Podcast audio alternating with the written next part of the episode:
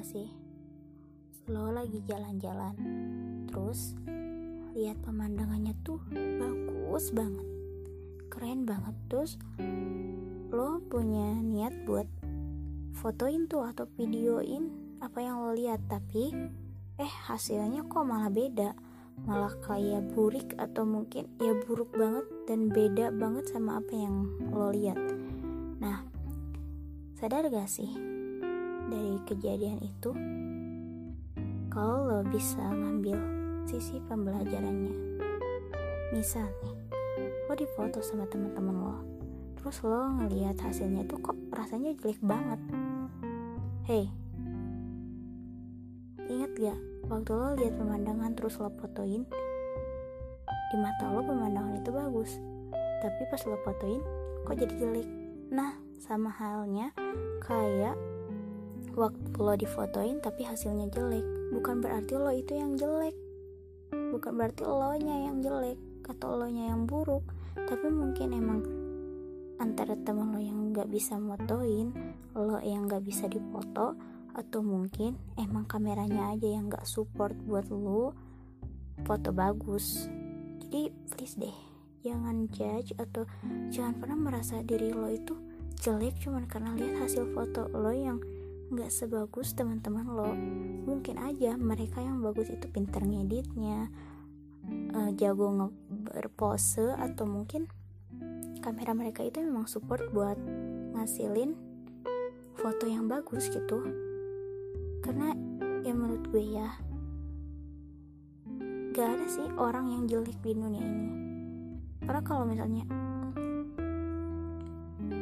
kalau misalnya jelek ya masa sih Tuhan gagal menciptakan? Karena definisi sempurna definisi cantik ganteng itu nggak cuma dari fisik. Ya oke okay, fisik memang hal pertama yang dilihat ya. Hal pertama yang jadi apa sih sorotan orang-orang gitu karena mata kan yang bermain. Tapi kita lihat deh orang-orang di luar sana yang tetap terlihat menarik. Padahal ada beberapa dari mereka yang fisiknya nggak sempurna ada yang nggak lengkap. Atau mungkin ya kalau menurut pandangan mata dia tuh gak cakep-cakep amat. Tapi mereka tetap menarik karena apa?